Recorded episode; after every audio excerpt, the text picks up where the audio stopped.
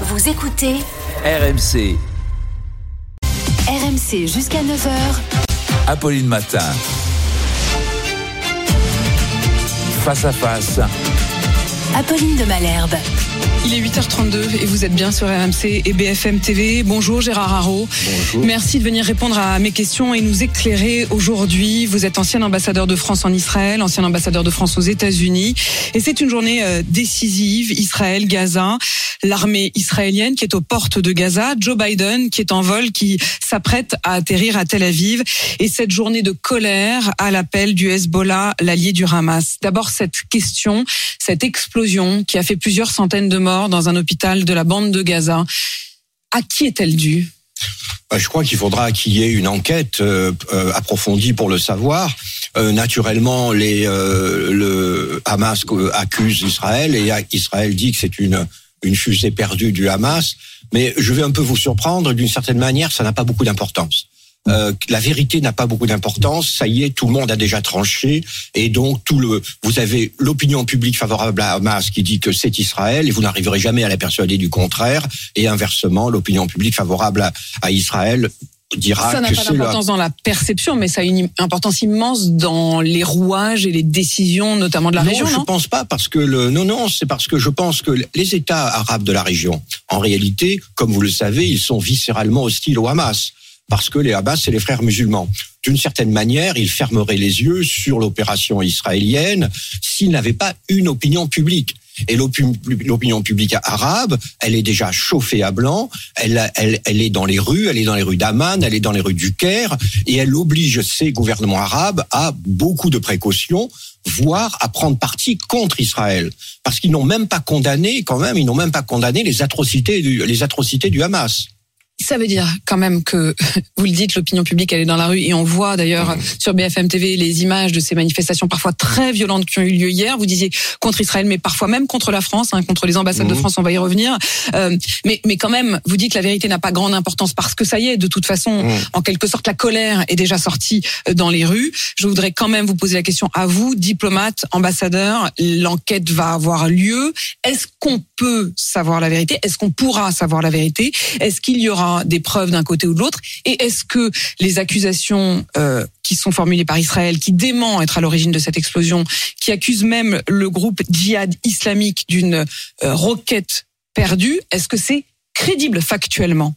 Ça paraît, euh, je ne suis pas un spécialiste, mais j'ai vu, j'ai vu déjà euh, des euh, des officines dire que le GPS donnait une certaine base à la réponse israélienne.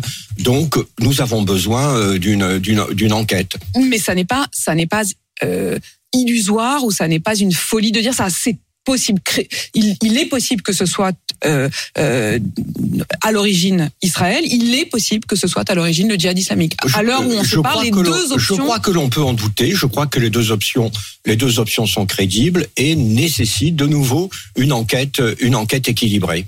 je reviens sur ces manifestations que vous évoquiez à l'instant la colère jour de colère à l'appel du Hezbollah qui est un allié du Hamas euh, ces, ces colères qu'on a vues dans la rue y compris parfois devant des ambassades de France pourquoi la France? Bah, vous savez, il y a eu aussi devant les ambassades des États-Unis, c'est l'Occident. Euh, L'Occident est accusé de faire euh, double standard, c'est-à-dire de s'être indigné euh, des, masses, des atrocités commises par le Hamas et de ne pas réagir. Euh, au bombardement euh, israélien euh, de Gaza. Mais c'est une c'est une antienne qu'on qu'on a que j'ai beaucoup entendu quand j'étais ambassadeur aux Nations Unies. Euh, on nous accuse, et surtout sur la question palestinienne, de d'être les parangons des droits de l'homme, mais finalement euh, de n'être euh, que chez nos ennemis. Et chez nos amis, on détourne les yeux. On me donnait souvent comme exemple, je l'ai dit, la cause palestinienne. Mais un jour, l'ambassadeur de Cuba m'a dit aussi, et l'Arabie Saoudite, etc., etc. Et c'est vrai que nous pratiquons un certain double standard, tout en faisant des leçons de Vous le dites maintenant que vous n'êtes plus ambassadeur, le disiez-vous? Non, je le disais pas. Vous, savez, plus diplomate. Exactement. J'avais fait un discours très très violent sur le droit de l'homme à Cuba, et en sortant, l'ambassadeur de Cuba, qui était un bon ami, très francophone, m'avait dit Gérard, quand tu feras la même chose sur l'Arabie Saoudite, je viendrai t'écouter. Et évidemment, je ne je ne je ne l'aurais jamais fait. Gérard Haro, euh, au moment où l'on se parle d'ailleurs, le Qatar, la Jordanie, l'Égypte, la Turquie, le patron de l'OMS, Charles Michel de l'Union européenne, l'Iran, ont tous dénoncé cette frappe, laissant entendre que de toute façon c'est Israël. Je ne suis pas sûr. Hein. Il faudrait regarder les, les, textes. Je ne suis pas sûr, par exemple, que Charles Michel ait mis en cause Israël. Les autres, bah, par définition, ils mettront en cause euh, Israël. Par définition. Bah oui, parce que quels que soient les résultats bah oui, d'enquête. Qui veut noyer son chien l'accuse de la rage. Et donc l'Iran ne va pas dire ah je ne suis pas sûr que ce soit Israël. Et là, et là comme comme je l'ai dit, les gouvernements arabes sous la pression de leur opinion publique sont ont, ont définitivement basculé dans le camp anti-israélien. Avant d'essayer de comprendre avec vous quelles sont les conséquences de ce qui s'est passé hier soir et si la visite de Joe Biden peut encore changer quelque chose, euh, lui qui va atterrir dans les heures qui viennent, un mot du djihad islamique. C'est qui le djihad islamique? Parce que on l'a bien compris, Israël n'accuse pas le Hamas en l'occurrence de cette frappe contre l'hôpital, mais le djihad islamique c'est qui? Bah, le, Alors le djihad islamique, euh, c'est un et qui est actif d'ailleurs à Gaza, mais aussi sur la frontière nord. On peut on peut on, la frontière on avec revenir le avec la frontière et le Liban. Bah, c'est un mouvement encore plus extrémiste que le, le Hamas, un mouvement terroriste palestinien qui euh, qui, a, qui a déjà commis de nombreux attentats contre Israël souvent à partir de la Cisjordanie. Et on le voit, et donc c'est un mouvement encore plus extrémiste que le Hamas. Et par exemple, à la frontière nord au Liban, la plupart des, vous savez, il y a eu des tirs hein, euh, sur Israël, et euh, tout le monde est persuadé que c'est le djihad islamique qui est responsable et pas le Hezbollah, parce que le djihad islamique veut entraîner le Hezbollah dans, euh, dans la guerre et le Hezbollah pour des raisons euh, euh, historiques, euh, parce qu'il sait ce que veut, dire la guerre, parce qu'il l'a conduite en 2006 contre Israël. Pour le moment, le Hezbollah, visiblement, essaye d'éviter d'entrer dans la bataille. Dans ce contexte, euh, Joe Biden arrive. Est-ce qu'il peut encore euh, parler? Est-ce qu'il est encore audible? Oui, c'est le président des États-Unis. Et de nouveau, les euh, les euh, les chefs d'État arabes sont de son côté. Ce sont des chefs d'État conservateurs, autoritaires, euh, dont l'intérêt est de mettre le plus rapidement possible fin à cette guerre. C'est aussi l'intérêt euh, l'intérêt des États-Unis. Et donc, je dirais que l'objectif principal de Biden va être de convaincre les Israéliens de mettre le plus rapidement possible fin à cette guerre. Ça, c'est son premier objectif. Deuxième objectif. Avant même qu'elle n'ait comment. Alors, elle a commencé, mais il n'y a pas eu encore d'offensive terrestre.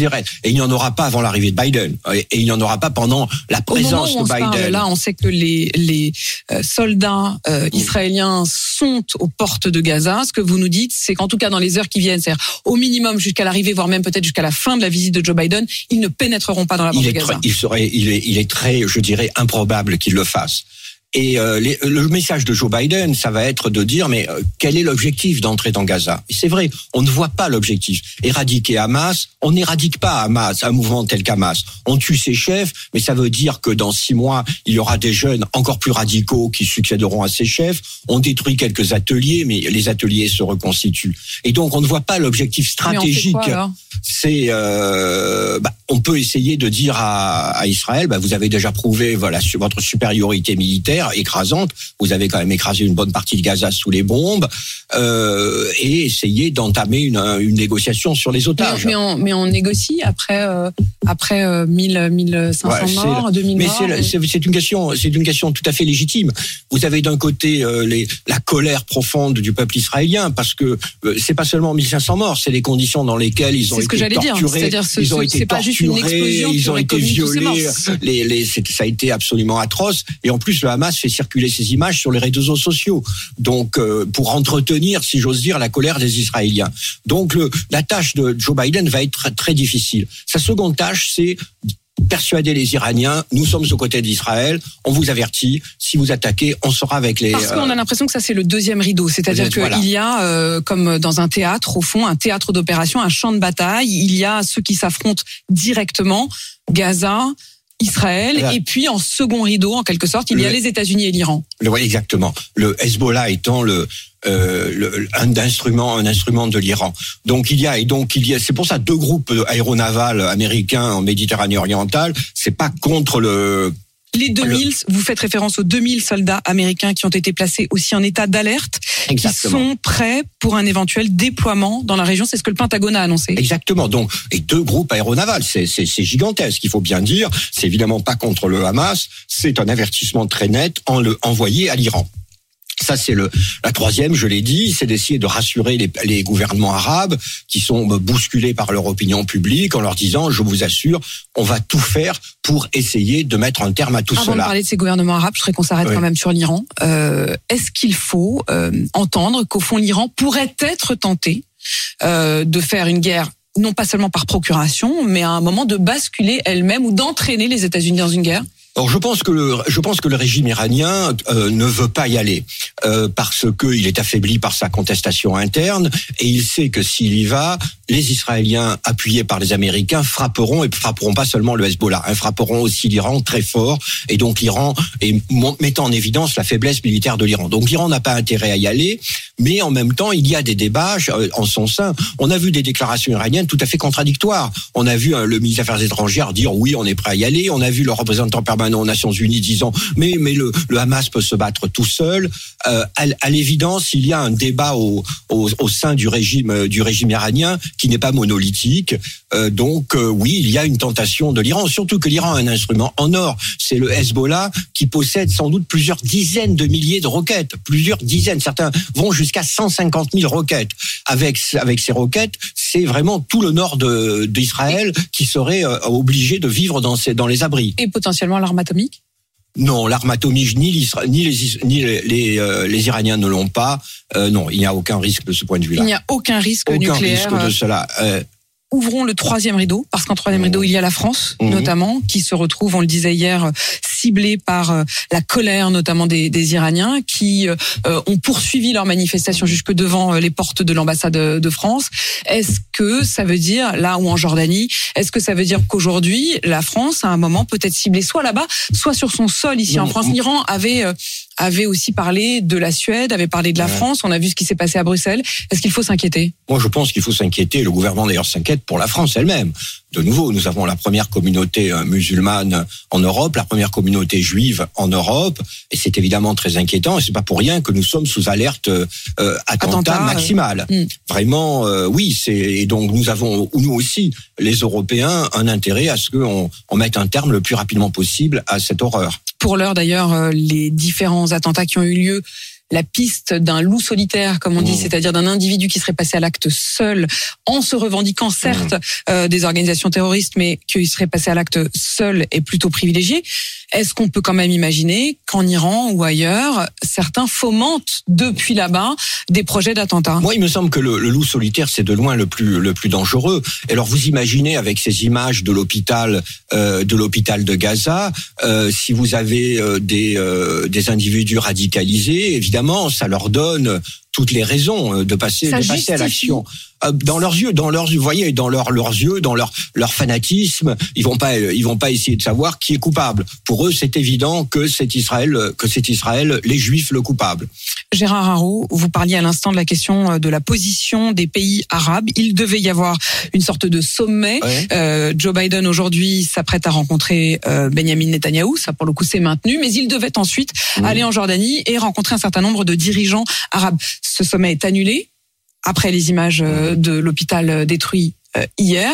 Il y aura quand même quelques échanges téléphoniques, mais cette partie-là, c'est fichu. Oh, c'est intéressant de noter que c'est le roi de Jordanie qui l'a qui l'a annulé parce que le petit roi de Jordanie est le plus fragile il est dans un dans un État où la majorité de la population est palestinienne.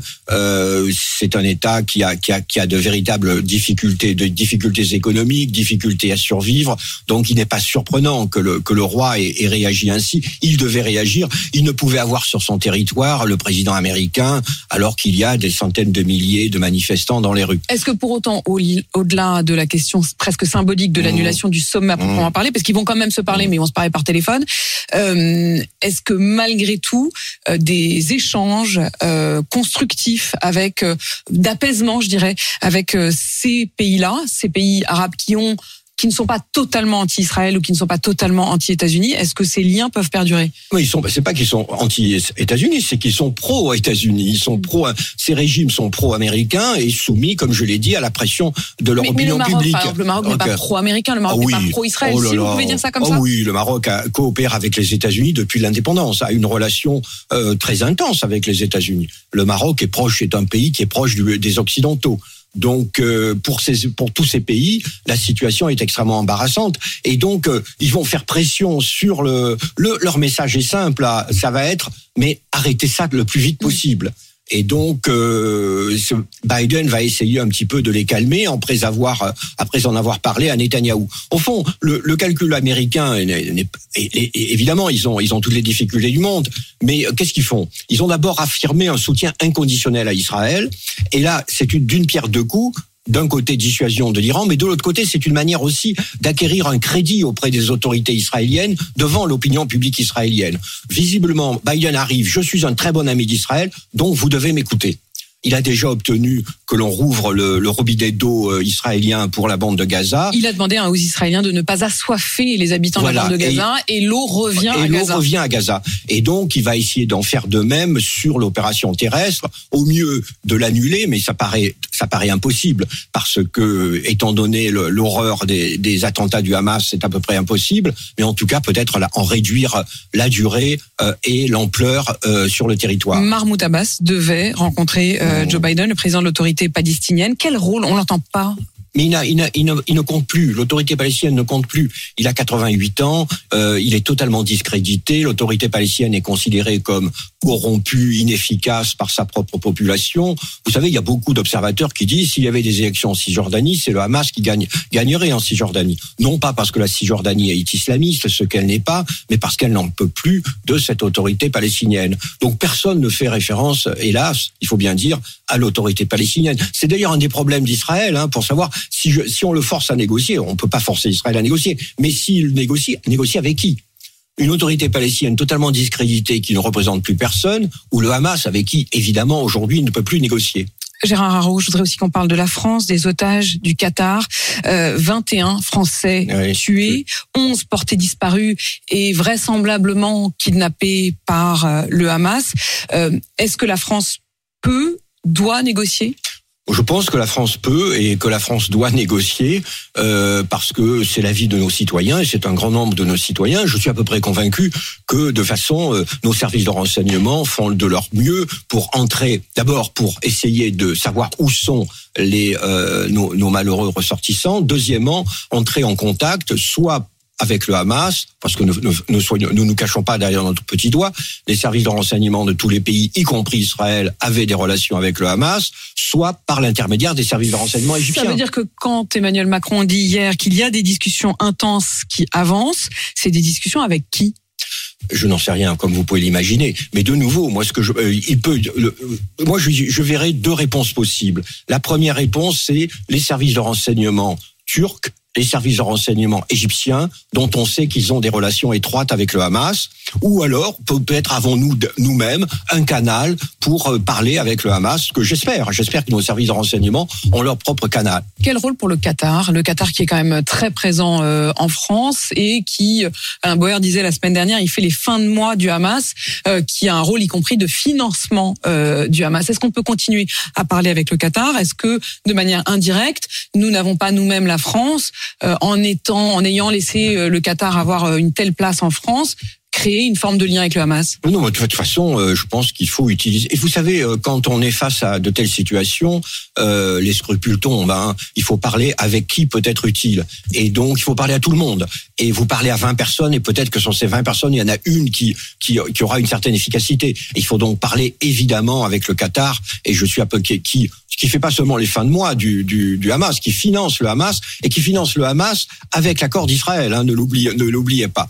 Donc, il faut également évidemment parler au, au, Qatar. En plus, la direction du Hamas euh, vit, euh, vit au, en grande partie euh, vit en grande partie au Qatar l'armée euh, israélienne au moment où l'on se parle, euh, Gérard Haro euh, exprime avec force qu'aucune frappe directe, aucune frappe directe israélienne n'aurait eu lieu mardi sur l'hôpital. Encore une fois, si je vous écoute, on se dit là, il prêche dans le désert je pense qu'ils prêchent dans le. Non, ils prêchent pour leur pour leur camp. Hein. Ils prêchent pour le. Vous savez, chacun a déjà choisi son camp. L'un considère que le Hamas c'est le diable, et l'autre considère qu'Israël c'est le diable. Et donc chacun, vous savez, c'est ça la manière dont fonctionnent les, les sphères cognitives des individus. Chaque individu ne retient que si que ce qui confirme sa conviction. Donc voilà, les pro-Hamas diront c'est le c'est la faute d'Israël. Est-ce qu'on peut encore éviter qu'il n'y ait un embrasement beaucoup plus large. Je reviens sur les mots de l'ayatollah euh, Khomeini qui met en garde Israël et qui prévient, je le cite, que si ces crimes continuent, les musulmans finiront par s'impatienter et personne ne pourra les arrêter. Les musulmans au sens le plus large, c'est-à-dire quasiment au sens mondial. Oui, mais en même temps, ils ne représentent pas les musulmans, n'est-ce pas? Et puis les musulmans de, du Pakistan et les musulmans d'Indonésie sont largement indifférents à, à, cette, à cette affaire, qui est quand même une affaire qui est très centrée sur le monde, Ça sur le reste monde pour arabe. vous, malgré tout, une, Plutôt une monde arabe. Alors dans le reste du monde, c'est dans le reste du monde, tout le monde y voit la confirmation euh, du double standard occidental, mais ils vont pas euh, se révolter, descendre, descendre dans la rue. Non, c'est le problème du monde, euh, du monde arabe. Est-ce que, mais ce sont les États qui décideront. Hein, ce, ce sont des États. Est-ce que je pense que les États-Unis sont encore en position de d'éviter le pire? Et c'est pour ça que Joe Biden est dans la région. Joe Biden qui euh, atterrit dans les heures qui viennent L'horaire évidemment exact n'a pas été donné pour des raisons de sécurité. sécurité. Ça peut être à partir de 9 heures. Euh, Gérard Haro, merci d'être venu Merci. nous éclairer ce matin. Je rappelle que vous êtes l'ancien ambassadeur de France en Israël et aux États-Unis, donc euh, au matin de cette journée décisive. Il est 8h53 sur RMC BFM TV.